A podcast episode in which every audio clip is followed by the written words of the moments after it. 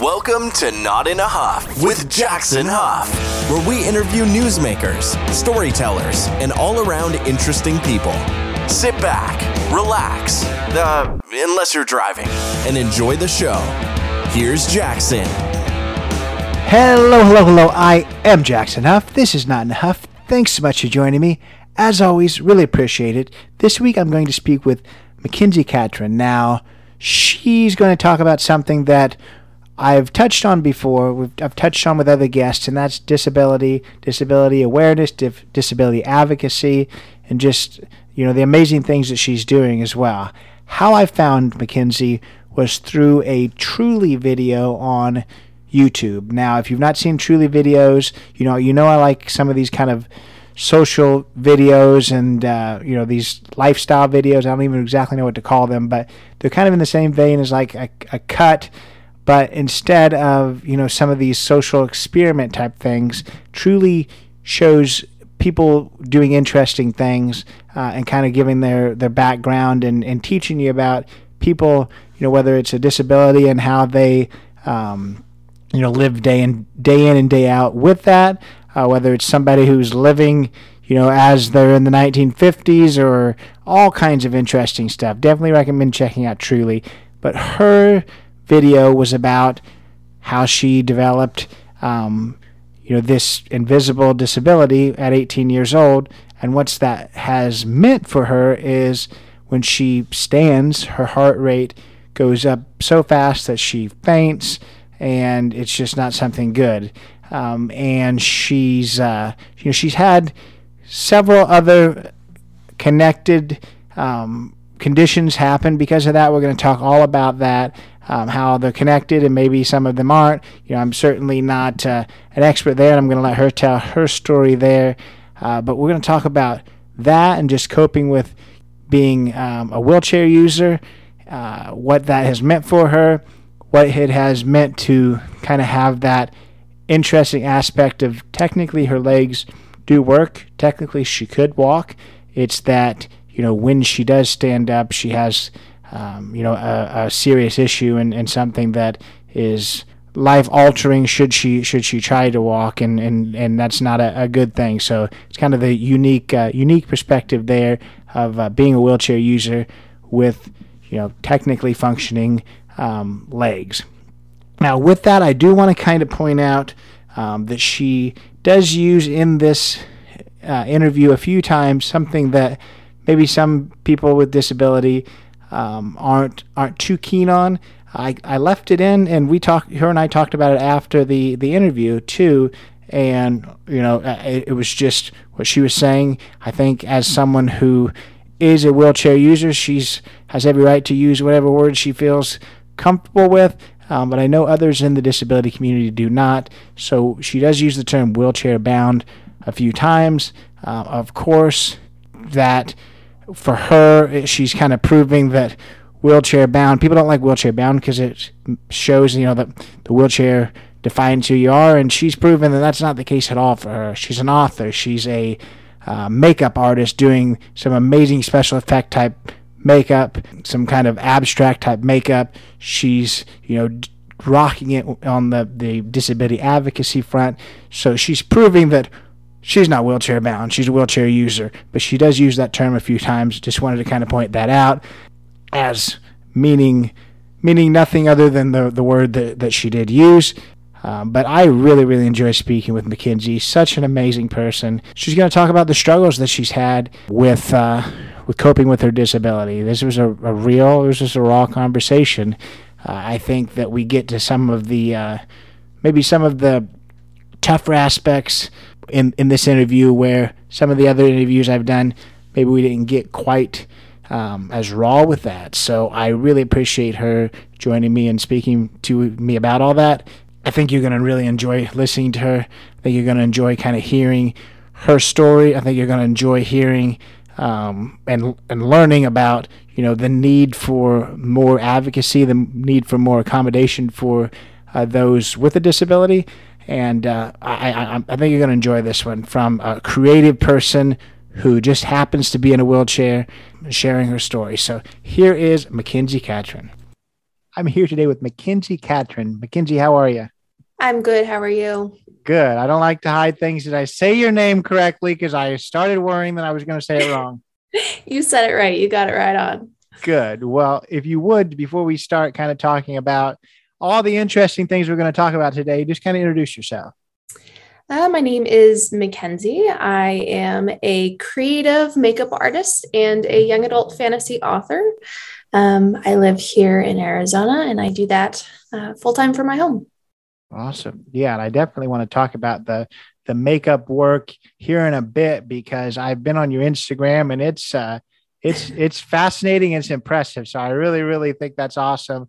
Um, but but we're going to kind of talk about disability. That's that's what uh, you know the conversation is about today. But before we get to that, let's talk about life uh, before your disability. Kind of what uh, you know what what life looked like then. Yeah, I mean, I was a, a normal, you know, fully functioning adult. I had a, a, a, really good job and I owned my car. I was opening up my own business and everything. Um, I was 18 at the time, so pretty young to do all that kind of stuff, but I'm a, I'm a very ambitious and independent person. Uh, so it's just very typical. You know, I just, I jumped straight into working when I was younger. As soon as I turned 16, I just started working and tried to build myself a life. And, um, you know, I have great two parents and I have three older sisters. So I really just had a very typical middle class type life, you know? Yeah. Well, I hope you weren't too normal because that doesn't sound like all that much fun if you were just normal as can be. Well, I mean, I, you, know, if you were to go on my Instagram, obviously you'd see me with different uh, skin colors like blue and green and pink. And, you know, I'm a heavily tattooed individual. So I suppose that's my normal. My normal is being a very crafty um, person, musically inclined. I was on my church's worship team and whatnot. But I gotcha. Yeah. And so let's talk about, you know, normal and maybe a new normal that that happened about four years ago. Mm-hmm. Um, tell us just a little bit about, I guess, that that story and what happened. Yeah, so four years ago, um, on April 21st, I quite literally collapsed onto the ground and my life changed from then on out. So I was actually heading to my job that I mentioned before, and um, I had just gotten off the couch. I was about to walk out the door, and I was standing in the kitchen with my mom. And, you know, she looks at me, and I wasn't feeling very good. Something just felt off. And she looks at me and she says, Mackenzie, you don't look good. And my answer, as soon as she said that, was, I don't feel good. And within mm. a second, I was on the ground.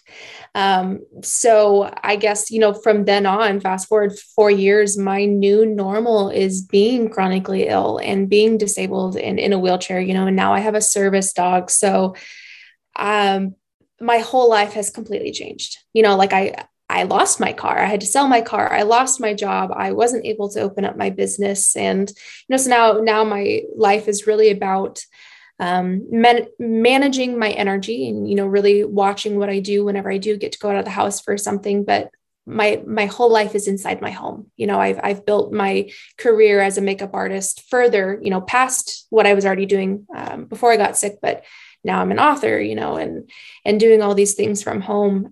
But now now my life is it, i mean it sounds horribly depressing but you know the, the reality is, is my life now is you know never feeling good, you know, but still continuing life. Life goes on, you know. So my new normal is something completely different, but at the same time, it's been very eye opening. You know, I've learned so much from now being a disabled person. I've learned so much about the disability community and mm. how different life has been for all of these other people that I have been so um, ignorant, you know, blissfully ignorant to this whole hmm. entire world. So in general, life has changed. It's it's quite a bit. My new normal is very, very different than it was four years ago. Yeah. And we've kind of taken you from that moment on the floor and now wheelchair and then you know four four years kind of in the in the future but what exactly happened at that time what you know you talked about i guess chronic illness and things like that what you know what what disability did you did you get because i feel like a lot of people are like what she's on the floor. She's in a wheelchair. We're confused right. what in the world's happening right now. Yeah so i mean that in itself is a very weird long story. Um you know so from the point that i collapsed you know it was going to the emergency room. They admitted me for about three to four days and they couldn't find anything physically wrong. You know they started doing tests um, EKGs, uh, different scans, you know, trying to see if I had a hole in my heart, something, because they were very convinced it was a cardiac type uh, situation. But from then on, when they sent me home from the hospital till about mid May, so I collapsed on the 21st of April, and then to mid May, I had become bedbound to the point where um, slowly I stopped being able to walk, but it's not that I lost my function, my leg, it legs, it's that my body was kind of shutting down. So I still remember my mom had to like support most of my body weight and we would stumble down the hallway just to try and get me to go, you know, to the bathroom since I was bedbound and you know, I'd only get out of bed once a day because it was such a traumatic like horrific event and I felt so bad afterwards and I couldn't sit up. You know, I was just so incredibly overwhelmingly dizzy that I still remember I was living with my parents at this time, and my dad would come into the room after he'd get home from work. And it'd be the first time of the day I'd, I'd try to sit up, and he had to physically shift me up the bed. Um, but I was unable to sit up. So I, in that time, I became bedbound because I was waiting to get seen at a specialist. Um, so that's kind of the the hard reality of you know our medical system is is really hard to get into specialists. So I was waiting to go to Mayo Clinic. Um, and then after that, that really started the journey of about over a year of being seen by Mayo Clinic, you know, being bounced around from their endocrinology unit to um, neuro, neurology unit, cardiology unit, um, literally running every test you could ever imagine. They ordered special tests, uh, especially for blood work stuff that they had to actually ship my blood out because they are such rare tests um, just trying to figure out what was wrong with me because to go from a healthy 18 year old to now I was, you know, to being in a wheelchair, you know, and I could not stand up because every time I stood up, it was like an onslaught of the worst symptoms. You know, I was so dizzy, I would completely pass out on the ground. And with that came, you know, nausea and sweating and just a whole myriad of things. Like it was just this whole entire overall body disconnect. And they needed to figure out why that happened, what is happening. Um, so it's just running tests. And uh, I ended up getting diagnosed with many things. And that is another thing when you see chronic illnesses, there's a lot of um, a lot of connecting factors. So my main diagnosis is called something um, idiopathic peripheral autonomic neuropathy. Um, so idiopathic means they couldn't figure out why it happened. Apologies, my dog. Um, they couldn't figure out why it happened, and they probably never will. Um, and then the peripheral autonomic neuropathy. So you have your peripheral nervous system, and the autonomic system is everything that happens automatically in your body from your eyes, organs, blood pressure, blood sugar, like literally everything. Um, mine do not work. So essentially, think of you, your nerves being shredded. You know, if you cut the end of a rope, eventually that rope is going to keep fraying down. Mm-hmm. And that is everything inside my body and nothing connects. Um, but with that came something called POTS, which is postural orthostatic tachycardia syndrome, um, which is uh, unfortunately super common nowadays. I think you meet a lot of people now who have that. Um, and that definitely has to do with the tachycardic um, aspect of standing up and my heart rate skyrockets past 200 beats per minute just standing up. And that's what makes me kind of sink like a stone super fast. Um, I found out I have something called HEDS, which is um, Danlos syndrome, but mine is hypermobility based. So um, my joints and stuff aren't very good. They dislocate very easily and they will continue to deteriorate. They've found a cyst in my pineal gland in my brain along with really strange antibodies in my in my blood. There was this one called VGKC, which can't really figure out why. You know, they have even found like little markers towards tumors or cancer in my body, yet they can never find them. Uh, I had to get my gallbladder removed. It completely died. I also just recently had to get my uterus removed, unfortunately. Um, so now like my liver isn't doing very well. You know, it's it's scarred from that surgery, scar tissue. And that is, it sounds like a lot. And that is a very very common reality that you will meet with people who have chronic illness is that they are facing many different things they all interact with each other and sometimes like in my case um, especially with my pots pots is something that usually people can treat with salt and water and uh, my, uh, different med- medicines like midodrine and uh, and and whatnot. But because of all of mine interacting, especially the autonomic neuropathy, I have gone through about two different gallon bags of pills that they have tried on me that did not work. I've tried um, IV therapy to help, you know, with that and low blood pressure never worked. I even had to fundraise to get treatment um, called IVIG, which is infusing other people's plasma into my body. I had to inject them into my stomach or my thighs myself. And we had to fundraise to get that because it's so horribly expensive and so hard to get a hold of. Didn't work because all these different treatments. Oh, I also have something called mast cell, which is like my body has an allergic reaction, you know, essentially to almost everything. So that's where I've been at for this last year. Long, long story short, that the my reality now is this last year have not seen doctors um, because no one can help me, you know. But if little things come up here and there, like I'm having really bad blood sugar issues, you know, I'll go see my primary care doctor. But other than that, they pretty much just pat me on the butt and said, "Hey, there's there's nothing you can do. See you later."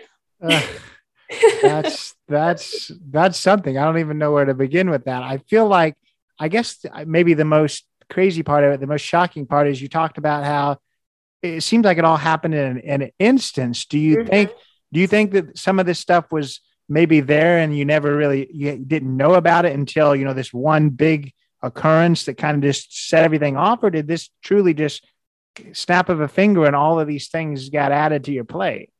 Yeah. So I know that EDS um, typically is something that is hereditary. So maybe I have had that before. You know, I've I've always had some, you know, aches and pains as a kid, and I've always had um, some little issues here and there. But the POTS and the autonomic neuropathy and all of that literally hit me like a truck out of the blue. Um, I do remember, so this was the beginning of 2018. I do remember sometimes being at work at, at the beginning of that year, not feeling very good, you know, kind of feeling a little faint or or nauseous while I was at work. And um, that February, so I collapsed in April, and that February I was in Florida visiting my grandmother, and I remember not being able to eat very much. I was just super, super sick. Um, you know, so going out to those restaurants, like not being able to participate. And, you know, it's just, I remember not feeling good here and there and being a little dizzy here and there. But there was never anything that suggested that this would happen.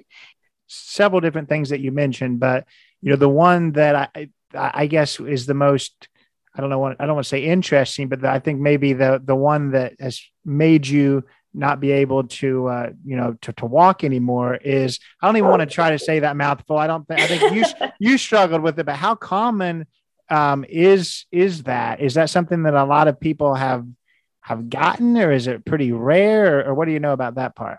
So the POTS aspect is um, is fairly common. The the POTS and the idiopathic peripheral autonomic neuropathy are my main factors. Those are the ones that have really um, screwed with me the most. So, so POTS is fairly common, but I think I have only mm. ever met one other person over social media through the Truly interview that has that autonomic neuropathy, and that is why it's it's labeled as idiopathic, is because even the doctors, you know, are kind of kind of baffled by it, and it's still something that they don't know how to treat because it's not like there is a source. You know, you can't go to the base of my brain and be like, oh, yeah, that nerve right there, that's not connecting with that. And that is why all this is happening. Let's go in and fix that. So, you know, you, you've been through a, lot. What, I mean, talk about the, the, I guess, the mental health aspect of this. I mm-hmm. feel like it's, you know, it's one thing, and this is something that I, I talked about in, in a different interview too, but think it's one thing to maybe be born with a, a disability and maybe that's just your your normal and and you you deal with your own mental health aspects with that. But it's yeah. a it's a totally different world when maybe you know you acquired that that disability and you have to ad- readjust. So talk about you know mental health when it comes to uh, you know just being able to to to manage and, and cope with a new normal. Yeah. Um, that's definitely a tough one. Um, ever since I was eight years old, I have been diagnosed with anxiety and depression. Um, my sister, she was 16 at the time, she was diagnosed with leukemia. And um, I had to watch her battle that for well over a year. Um, she survived, she's been in remission for a long time now. But to see your sister dying, actively dying, you know, in, in a hospital bed. And was really, really hard. And that's when I kind of started having panic attacks and such. Um, but I am on the autism spectrum. So anxiety and kind of depression is already something that you kind of you you see with that um, spectrum disorder. But I would be lying to you if I said that trying to cope with this situation that I'm in now is easy because it's not. Um, I feel like having gone through my sister having cancer, it gave me this basis of being able to react to such horrible news. You know, like we've been through something so catastrophic and so traumatizing once that now it being happening to me i almost i i had a way to deal with it i knew kind of what to expect in some way shape or form um, but whether it's healthy or not, I think something that I actively do by coping is to not really sit and dwell on my situation because at the end of the day, you know, if doctors can't do anything, there's nothing I can do. So I have to find some way that I can move on with my life with the way that it is.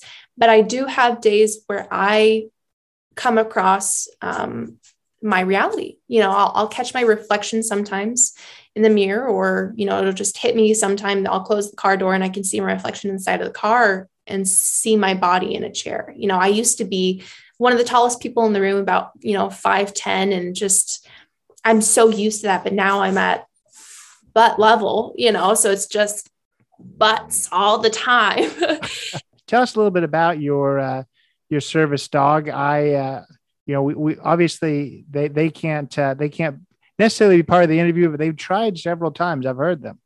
Yeah, I have. So I have two dogs. I have a personal dog that uh, that was who was barking. His name is Finn. I've had him for about almost seven years now. Mm-hmm. Um, but my service dog, his name is Grim. He is a standard poodle. He's all black. He's a massive, massive boy. Uh, people mm-hmm. always think that he's like a golden doodle or something because I don't cut him like a poodle. Uh-huh. Uh, but he's about a year and a half now, and if there was such thing as like animal soulmates, I totally believe that he would be mine. Um, yeah. I'm of like I'm of Christian background. I you know that that is my faith, and I truly believe that this dog was made for me. I mean, of all of the situations that we have gotten into, and there was multiple possibilities of not being able to keep him. You know, just trying to raise a puppy with my illness, but there always there there was always a way that it ended up just working just fine. And this dog is so insanely smart and perfect. Like he went to training for two weeks when he was um, about 16 to 18 weeks old. Uh, an ex Marine trained him. He has been doing his duties ever since. He never mm-hmm. had to be in a cage. He was completely potty trained. He, um, now that he's big enough, you know, he's automatically pulling my wheelchair with his new vest that I got him. And mm-hmm. he's super hyper aware of my mental health and of my physical health. And he's it's like a person in a fursuit. I mean, he's just the funniest personality and he definitely keeps me going. I mean, on, on my hard days, you he'll, he'll just sit in front of me and looking at his face just automatically makes me smile because he is quite a goofy character. Um, but he is the biggest blessing I could have asked for for sure. I like that. So he wasn't the one that was barking. No, that was Finn. Finn himself, he takes after me a little bit. He has uh-huh. Anxiety. He um, is not a fan of some of my neighbors' uh, trash cans. I cannot run my washing machine or my dryer. He's an anxious old man. I like that. and let's talk about, you know, I, I never really, I, I, never asked the question, you know, like limiting factors. And I, I never get into that. I want to know kind of the, the positive side of this experience. Obviously, there's a lot of things that we've already talked about that maybe isn't so positive but what opportunities has it you know afforded you maybe just i don't know maybe just in in experience and things like that? What's uh, what's some positives of of uh, of all this if you can if you can kind of give some of those? Yeah there there's something super enlightening about walking in or rolling in to a different community you know of, of the disability community. I was a fairly ignorant person. You know, I didn't have a disabled person in my life, whether that was a loved one or friends. And, you know, as a society, we're we're not really taught much about disabilities. And I think, you know, a lot of people are uneducated, especially when it comes to, you know, service dogs and different illnesses and um, and aids. Uh, whether that's a wheelchair or walker, cane, or what have you. Um, but I think something that has been super eye opening to me is just how you get treated when you when you have a disability out in public. Um, I have never realized what people have gone through before until now. I'm going through it. It's really, really interesting. I mean, you get people who are so awkwardly uncomfortable, I guess, just by your presence, that either they go out of their way to ignore you, act like you don't exist, or they go out of their way to approach you. It's like they feel so uncomfortable that they just have to say something. And the thing they mm-hmm. usually end up saying is, uh, whether intentionally or unintentionally rude. mm. You know, I've had people make really strange jokes about my wheelchair or about whoever was pushing me and accompanying me. Um, there was this one time an older man, my mom was pushing me, and I didn't have Grim at this time. And an older man approached me and my mom at the grocery store and he started walking alongside us. And I'm wearing Doc Martens combat boots, if you're familiar with those. There's a fairly mm-hmm. chunky boot. Yeah. He says, Wow, you're wearing awfully big walking boots for not being able to use them. Mm. Yeah. Yeah. You get lots of, you know, Speedy Gonzalez stuff. You get uh, whoever's with me as like a chauffeur. You know, is, are they speeding? How are they taking the turns? You know, do you want to race? Like you get so many things. Um, but I've also realized that people fully ignore people who are, you know, disabled or in wheelchairs. Uh, they i've been usually i mean i i don't drive anymore so usually i'm with my mom and um you know, we'll go to movies or something like that at a restaurant. They're like, "Oh, does she need this?" And my mom will look at me because obviously I'm I'm perfectly capable of, you know, talking. Mm-hmm. You know, and, mm-hmm. and, there's this interesting stigma that someone in a wheelchair uh, may have a, a mental disability or a, a, mental handicap or whatever word you would use for that. So they automatically just assume that I'm incapable of talking or making an intelligent thought. Um, and along with that, either they ignore me, look over my head, and only talk to who was ever with me, or they treat you like a child. So the way that they talk changes, or they kind of bend down a little bit as they talk to you. And it's very slow, very childlike, and, you know, like as if you're talking to a child. Now, I, I had uh, gone to a store, I moved into my own house. So I'm, I'm a house owner, you know, and I was decorating my house. It was Christmas time. And I was getting decorations for my very own first Christmas tree. And the lady, I was the one who put all the stuff on the counter. My mom was completely stepped aside. And the lady who's ringing me up, she's like, Oh, these are so beautiful. Did you pick these out all by yourself? I'm like, Yeah, I did. I just moved into my own home. I'm officially a homeowner. And the lady's just like, hmm. Oh, like, you know, you're just the way that society is, man. I mean, we're just not taught. And I think, unfortunately, too, a lot of what you'll see, especially when it comes to movies or, or television, I feel like we're getting fairly good representation nowadays. But I still remember so many times as a child watching a TV show or a movie, and someone um, is pretending to be in a wheelchair. You know, like they pretended that something happened to them, but you know something outrages them, or and they stand up out of the chair, or someone catches them out of the chair, and it's this big, huge villainous type reveal, you know, or if it was a comedy show, however they portray that. You know, so I've had people, my legs are fully functioning, and I've had people look at me with just like disgust almost if they see me crossing my leg as if I were pretending, you know, and they mm. just suddenly get outraged for whatever their reason is, or, you know, they don't expect me to use the handicap spot you know so if they see me my mom pulling in with just our car only seeing you know our face and chest from the windshield they're very upset until they see my mom take a wheelchair out of the back of the car mm. so learning all about that and what all these people who i had no clue are facing on a day-to-day basis is so interesting you know, and that was so enlightening. And now to realize what people have been going through for years and years, you know, I learned about, I, th- I believe it was in the 90s, the Capitol crawl, you know, of trying to get disability um, laws put in place. All these people swarmed the Capitol building and people in their wheelchairs, or if they had crutches or canes, they dropped them to the ground and they crawled up the stairs of the Capitol building. To try and advocate for themselves and for these laws that needed to be passed. You know, that's kind of why we have the ADA um, and things being ADA accessible and compliant and whatnot. So that in itself has been such a a learning experience. I mean, absolutely crazy. And I feel like that positively in it changed me. You know, I feel like I'm more understanding, more empathetic, you know, and yeah, that's, I think out of all of the dark things, that has been the brightest side is learning that other people have been going through this for so long and that there are other people who are like me and that this is what society is but now to work on changing that somehow.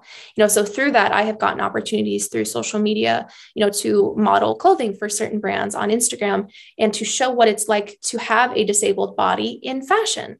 And i for me the biggest positive is is through becoming disabled is i became an author long story short. yeah, and I want to talk about that here in a moment. I, I guess I kind of want to talk in that same vein just about disability advocacy. I think that's mm-hmm. a really, really important thing um, because so many people just don't know that a lot of these things are just very easy, simple, reasonable accommodation that people just don't think about. They don't do. So many people are very reactive rather than proactive in making uh, things accessible to people. So, talk a little bit about that. Yeah, I mean, it's very hard because obviously we have laws in place um, that the ADA put together. Uh, but the history of the Disability Act and getting these laws passed is very convoluted. And there have been a lot of people before me. I mean, years and years and years ago, I wasn't even alive, wasn't even a thought in anyone's head. My parents might ha- not have even been alive. Um, but these laws and these rights were really, really fought for. And still, even then, they are not perfect laws. They still don't include everyone. Things still aren't accessible.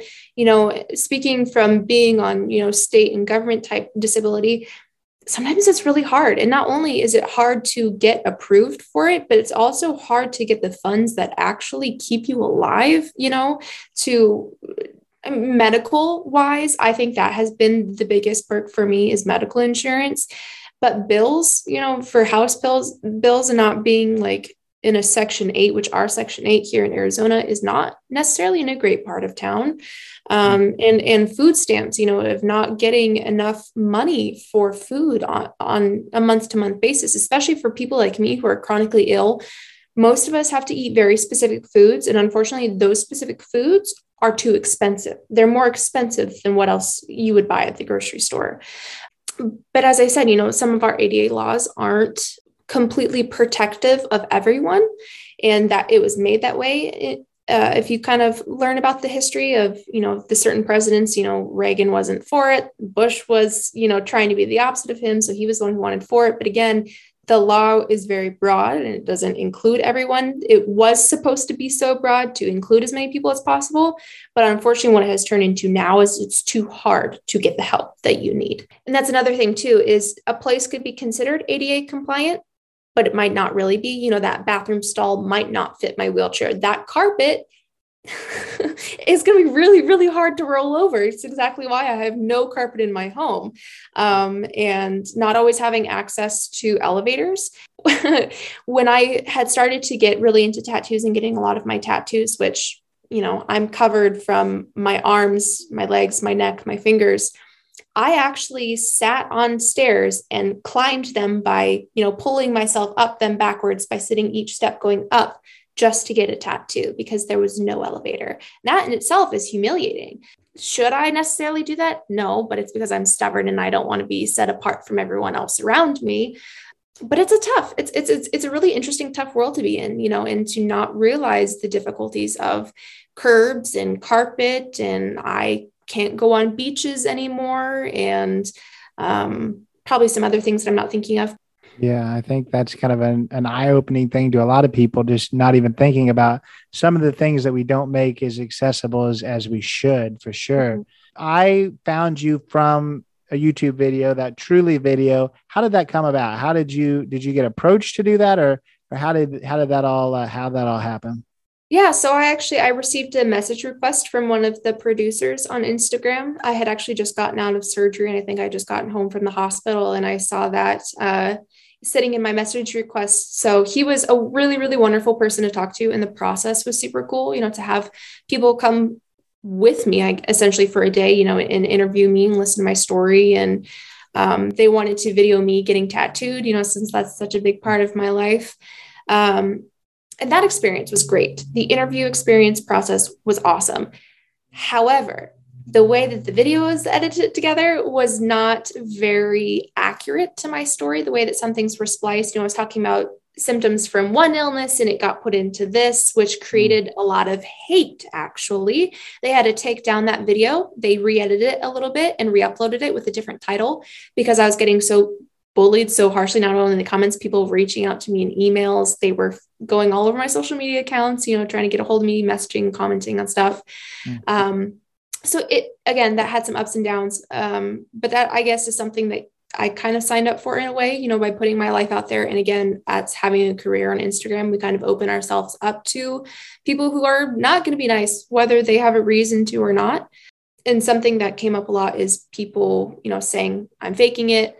I'm doing this for clout uh, I've had some person say, "Oh, poor rich white girl can't stand up," you know, assuming that they know me and they know my situation and my history, you know, not knowing that like, no, I'm on state disability. I have watched our house almost get seized before when I was a child. We went through bankruptcy, you know, my sister having cancer, so it's automatically people have very strong opinions you know ab- about me and uh, again people always will wonder whether or not i'm faking or if you know, they'll look at me and my body type and like, oh, well, she's anorexic. She's doing this on purpose and and whatnot, you know, which is again why I have ad advocated for disabled bodies in, in the fashion world and, and whatnot. But the experience overall, besides that, the Truly experience was really, really great because mm. their mission by contacting me was to talk to people who have chronic illnesses or they have invisible illnesses. Because right, you'll you would look at me if you see me on Instagram or whatnot. I look pretty normal. And if you didn't see my wheelchair in a photo, you would assume that I am completely fine. And again, that is for chronic illnesses that could happen for invisible disabilities, but also, you know, for mental health and for neurodivergency. No one would necessarily look at me and say, yes, that is an autistic woman. That was Truly's mission was to start covering stories of people who have invisible illnesses, they have chronic illnesses. And I think that was very, very different for people, especially seeing that on YouTube. And I will forever appreciate those truly uh, filmers who came out and the producer who contacted me. So it was a very interesting opportunity. And I definitely encourage anyone who also got a similar opportunity or if they reached out to them themselves to do it for sure. But for me, it was just, it, it was bittersweet. It yeah. was cool though. Yeah, that, that makes sense. Yeah, I, it always kind of just baffles me, uh, you know, the, the whole people faking things. And I, I just think, I, I guess I just don't understand why anyone would fake some of these things that people say they they're going to fake. Like that's the yeah. people. It's not necessarily like a, a a clout. That's that just that makes me laugh too, just because I don't feel like I would fake some things, but I don't know whether maybe the experiences that you've already told us about. Why would why would anyone want to fake that? But just just for your naysayers, let's just put it to bed. Are you faking all of this? No. okay. No. I I uh, part of me wishes, but the chronic pain, man, and the constant illness, and I wish that didn't have to happen. But this is my life, so no, I'm not not yeah, faking. Obviously. So what what do you say to you know the I, I mean I, I, feel like there's a, a, part of you or a part of everyone who's just to be like let's not give any of that oxygen. But what right. do you say to people who you know do say these things and I guess how do you deal with the trolls? Do you feed them or, or what do you do? Um, if I can, I ignore it. Um, but also, like I said, I'm a very independent, ambitious person, and I would prefer to stick up for myself. And maybe that is also uh, being the youngest child of three girls. I have that deep seated within me is to defend myself. Mm. Um, you know, and and whether that's educating them on my disability a little bit, um, maybe a little bit about my past, you know, because some people, again, a lot of other people are ignorant. You know, they just they don't know. And so if I can educate, I can educate and that's great. And some people say, "Wow, thank you so much for telling us that." Because, you know, recently I, I don't know if you've seen this.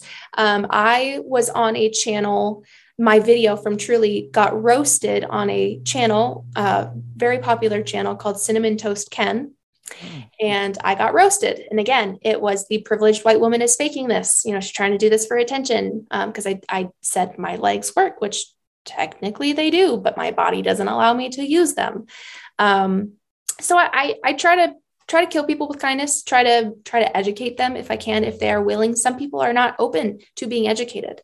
You know they are very set in what they believe and if they believe that i am faking it or they believe that i am doing this for some sort of attention or money that is going to be their prerogative and that is going to be their reality of who they think that i am but at the end of the day i know that that's not who i am a lot of people who support me know that's not who i am my friends my family so at some point you just got to move on even though yeah. it's hard. I mean, I can't sit here and say that it's not hard, you know, and you get that awful feeling in the pit of your stomach, but what can you do? Yeah, no, and I think that it is important sometimes to realize who is out there just trying to be mean, just to be mean and be a troll. And then some people do come at things just with ignorance. I've, I've talked to so many people that have had trolls, and you know, they've mentioned kind of what you said that when they respond, and you know they actually put a face to things and realize this is not just some random face out here posting pictures. This is a person that has feelings and has emotions. People sometimes take a step back like whoa i didn't actually mean that or i didn't really understand what i was saying. Yeah. uh, other thing too with with truly i'm looking at the video now. I feel like they may have changed the name of it uh, you said they changed it but maybe since i've seen it because i don't think they did you justice there because that's what made me click on it because at first I feel like anyone at first with the video with the name of it would have thought, what in the world is this girl up to? Wasn't it something like her legs work, but she's in a wheelchair or something like that? The first title was if I could stand if I stand up, I could die. Okay. Never once did I say those words. Uh-huh. Um, that was just a clickbaity kind of title that they decided to use. And even talked to the producer, he's like, Yeah, he's like, the editors do that sometimes. Um, and I was fed a line or two you you know they said oh our editors would really like you to say this. And so they made me say something. I wish i remembered what it was but they made mm-hmm. me say something. I'm like you know i'm not really i'm not really comfortable with saying that because i don't necessarily feel that that's true. They're like oh well just say it anyway so that our editors have it. You know they they probably won't use it. So there is footage of me literally saying like hey i don't know that i'm comfortable because they kept rolling. But mm-hmm. Unfortunately that's tv because they they want the views. But i did my best to stay true to my story and what it was about you know and the way that they edited. I never got to see it before it got published. I didn't know what the title was. I didn't know how they edited certain things together. So things were cut you know so things were taken out of context or certain things were sw- swapped. And this sentence from you know the hour number two from hour number six they were here were smushed together. And mm it's interesting. It, it, it was very interesting to see. But again, I they've never covered an invisible illness. So I just think it was something different that all of us experienced, not only as the people who viewed the video, but them as producers, editors, and myself. Yeah. So, yeah it had a clickbait title for sure. yeah, I I, uh, I understand that for sure. You know, I've talked to a lot of people in in reality TV, which obviously this is not what this is, but yeah, they've just it's a, it's an interesting world. That's that's kind of where I'll I'll leave that. But I want to talk about um, your your makeup. We kind of started with that. Um, you're doing some amazing things on Instagram. Um, talk a little bit about uh, you know that that career in makeup pre. You know you had it pre, and let's talk about what you're doing now. I, and I guess are you doing other people? I what I see on Instagram is just you doing some amazing, awesome, interesting looks on yourself. Thank you. Yeah. So I consider myself a creative makeup artist. You know, so I'm, I'm not the typical, you know, what you would expect walking into Sephora to get your makeup done or, you know, getting your makeup done for weddings. That's not what I do. Um, I do very abstract avant garde. I do body painting. So I'm literally changing my color of my face so that I am blue, I'm pink, I'm green. Um, but I started doing that, I would say, probably in about 2012. Uh, I was very lucky. My mom had photography equipment for her business that she had at home. And so I kind of got the idea to do, I think my first one I ever did was a Jack Frost inspired look. And I just took an eyeliner pencil and drew this really abstract design up the side of my neck and my face uh, and took photos. And so then once Instagram, you know, kind of became a thing, I started posting those on Instagram. And I did used to post tutorials and stuff like that on YouTube. I've made them private after the Truly video just so that people weren't attacking me. Mm-hmm. Um, but I, that's what I used to do. I used to do YouTube tutorials and, um, but my career mainly now is on Instagram. And essentially, that's what I continued to do even up until I got sick. It was still the same thing. You know, I did things inspired by movie characters. I made up my own, you know, interesting designs. And I had briefly, after I got sick, I started working with a monthly subscription book box, a young adult book box. So every month they would send you a newly released book from that month um, with a couple, a handful of different uh, really cool themed items like candles, socks, whatnot. Uh, and that uh, rolled me into the world that I'm in now of being an author. But this last, I would say maybe two to three years, I have worked exclusively with book boxes. Uh, publishing companies have come to me to do makeup looks, the body paints that I do, inspired by their authors' books that they're publishing. Um, so, mainly what I'm doing now is just working in the book world. And I've kind of made a niche name for myself by doing that, you know, by doing once for the book boxes, I'm doing these looks inspired by the art that's on the cover on a character that's in the book. And that is honestly what actually got me started into being an author.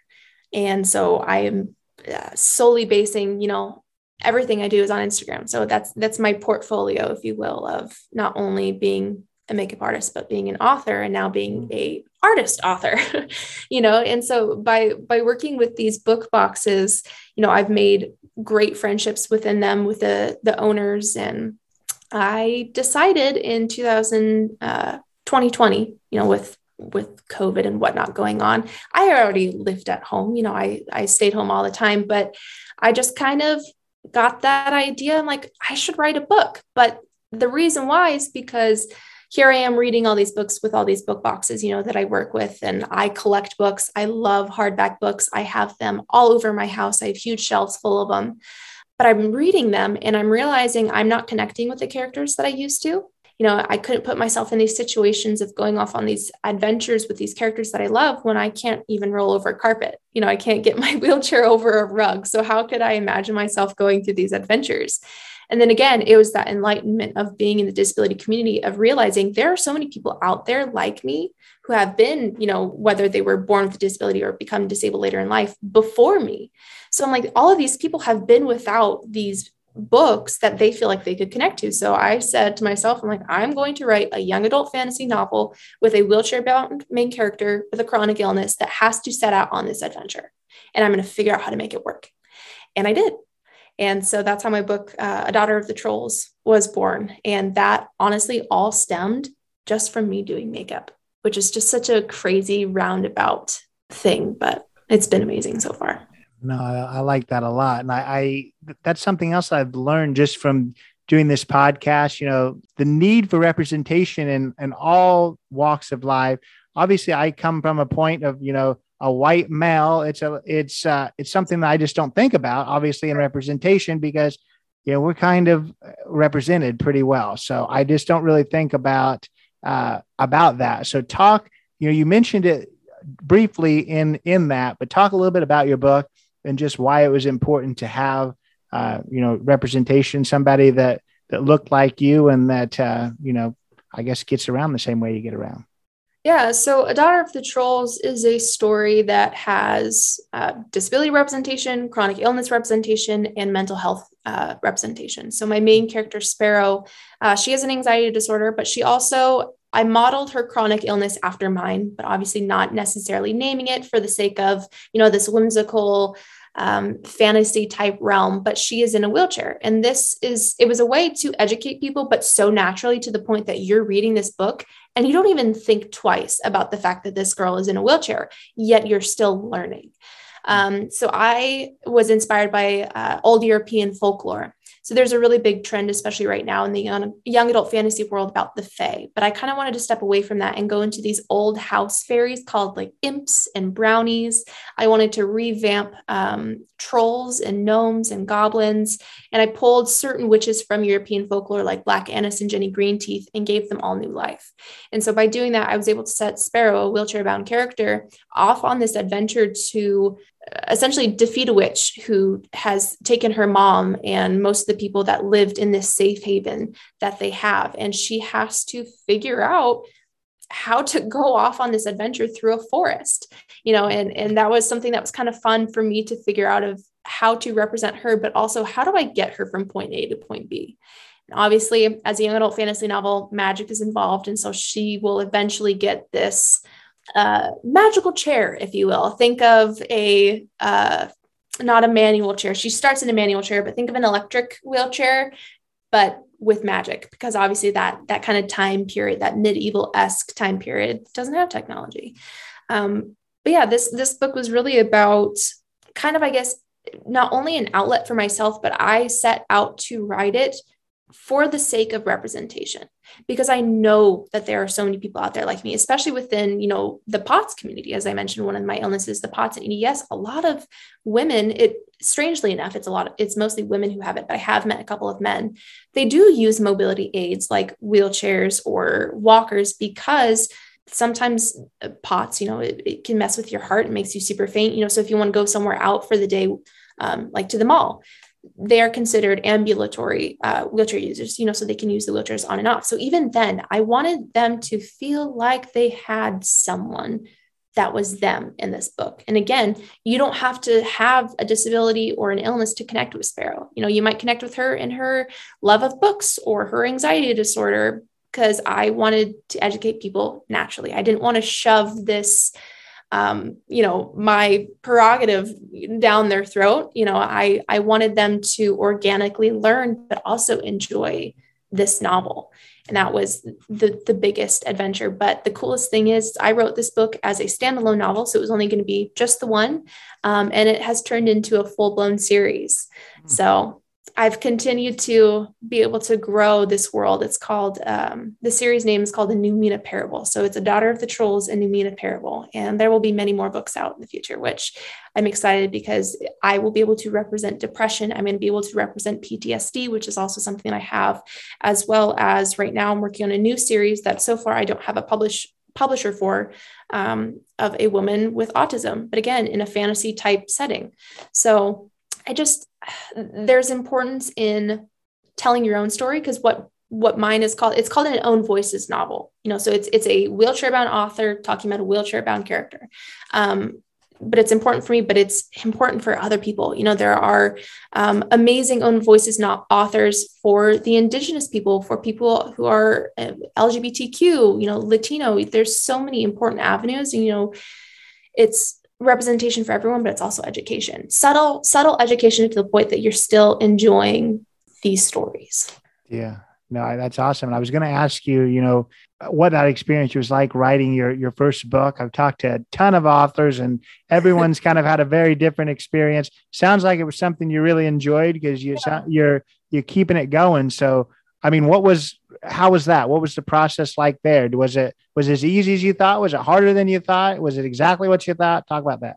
Well, it's it's definitely tough, you know, because no one teaches you how to be an author. You know, I always wanted to be an author, but I never had the story to tell until I became, you know, disabled and had had this important story I wanted to tell. Um, so I had to learn. I had to do a lot of research and i just started writing you know and and part of being on the autism spectrum disorder i'm a compulsive list maker. So i compiled all this research. I made as many lists as possible. And once i had everything ironed out and perfectly organized i started writing. And uh, again i'm an overly ambitious person to the point i would probably consider myself an overachiever. Mm. i've been like that ever since i was a child. And a lot of people sometimes get mad at me when i say this but i wrote my book in a month Oh, wow. Very rare. Um, most people, you know, spend months and months at a time, spend a year. I've met people who have taken five years to write a book. But again, my whole life is at home. You know, I don't have a life outside of my job. So I, from the minute I wake up to the time I go to bed, I'm working. And most of the time that's writing. So I had the opportunity to write a book in a month. So that in itself was a little stressful. But again, I put that goal on myself. It wasn't even a goal really to have it done in a month, but I put the pressure on myself um, and then having to go through finding an agent you know and i got an agent and then my agent ended up quitting on me out of the blue. Like he was supposed to be finding a publisher for me. I email him to update. I'm like hey you know it's been a few months since we've talked. Like have you found anyone? He's like oh yeah i decided not to be an agent anymore.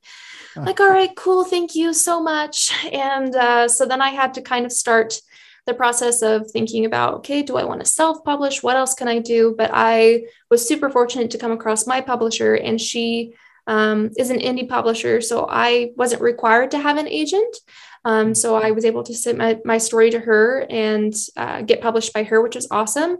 But now with my other series that I want to publish that she is not going to be publishing, I have to kind of get over the hurdle of do I want to spend all of that time again to try and find an agent and get an agent to get into a bigger company? Do I want to try and find companies who take unagented submissions and whatnot? Um, it's a very tough, competitive uh, community to be in a, as an author. You know, there's tons and tons of books out there, but there are tons and tons of books that have been written that aren't out there, you know, because of how cutthroat it can be, you know, and it is also, it's competitive, but it's slow.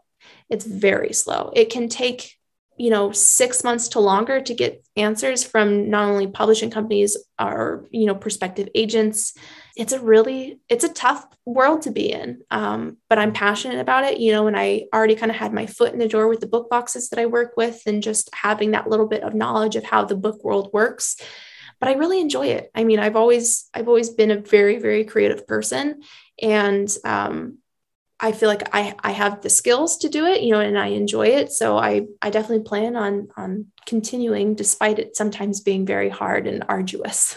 yeah. Well, I, I have no doubt that you will be successful. You know, in talking to authors, I always, they always, they always say some form of, you know, that first book is maybe the, not necessarily the easiest to write because they don't know how to write. But mm-hmm. after that, that's when some of that times the pressure starts just because, you know, your first book, no one is pressuring you to get that done except for maybe your mom. After right. that, then maybe you've got agents and all these other people that want this next book. So yeah. it, will it'll be interesting going forward. But I I uh, I wish you nothing but this success with it. Thank you. And you know, the funny thing is, I've learned that the pressure continues from your mom. so you know i i said my it's going to continue being a series. I've already written the whole entire series even though we haven't even started editing book two but oh that's my gosh. my parents want to hear the next story. So they're like you need to just hurry up and keep writing the next one. That's so the pressure awesome. from mom and dad never stops. I like it. Well that sounds like support too. So i that's that's really awesome for sure. Tell us how we can find uh find this first book uh, you can find my first book at my website, which is actually my name. It's mackenziecatron.com. Uh, and through that, you can find me on Instagram, which also has links to that, has links to my Etsy page and a bunch of other little crafty things that I have for sale or other avenues. But yeah, my website, mackenziecatron.com. I like it. Well, you kind of just wrapped it up on how everyone can find you. Any any last words? It's been a pleasure speaking with you. Uh, well, thank you for giving me the opportunity and you know telling my story and allow me to ramble on with the copious amounts of information that I love to give. Um, and just thank you to everyone for listening and for you know giving my story the time of day. For sure, I appreciate it. So that was Mackenzie Catron. Really enjoyed speaking with her. Learned so much about just her story, about the disability community. You know, last week I talked to a social media influencer, even though I've spoke to several in the past and learned so much. Same thing with this. You know, every everyone brings their own unique aspects to to a given topic. I've learned about disability and the advocacy behind that in the past. She taught me even more. I really appreciate her coming on and sharing her story, sharing some of the struggles that she's faced and, and some the amazing things that she's doing at the moment when it comes to her makeup and it comes to her books. Recommend you checking out her Instagram profile to see that uh, makeup. You're going to be amazed by that. I recommend you going to check out her website. Links are going to be in the show notes, but I believe it's just her name. Go check out her website and go go get that book. If you're at all interested in science science fiction, fantasy, that type of thing. Uh, those those young adult books. I think uh, I think you'll really enjoy that, and it's from a very different aspect. Uh, just like she said, her main character uh, is is a lot like her, and and is a wheelchair user. So I'm interested in reading it for sure. You should check it out too. Um, go follow her. Go support her with that book. Really, really would appreciate that. I know she would too. Of course, like I say every week, if this is your first time listening or you haven't done it yet, go follow us on Instagram, Not in Huff Podcast. Go check us out on Facebook, Not in Huff with Jackson Huff, jacksonhuff.com. Go give us five stars on Apple and on Spotify. Appreciate that very much. If you want to be extra awesome, go write a review on Apple Podcast. That would be amazing. Uh, but otherwise, really, Really happy you're here. We'll see you next week. Take it away, Chris. This has been Not in a Huff with Jackson Huff. Thank you for listening. Be sure to join us next time where we will interview another amazing guest who is sure to make you laugh or make you think. Or, hey, maybe even both. But until then, keep being awesome.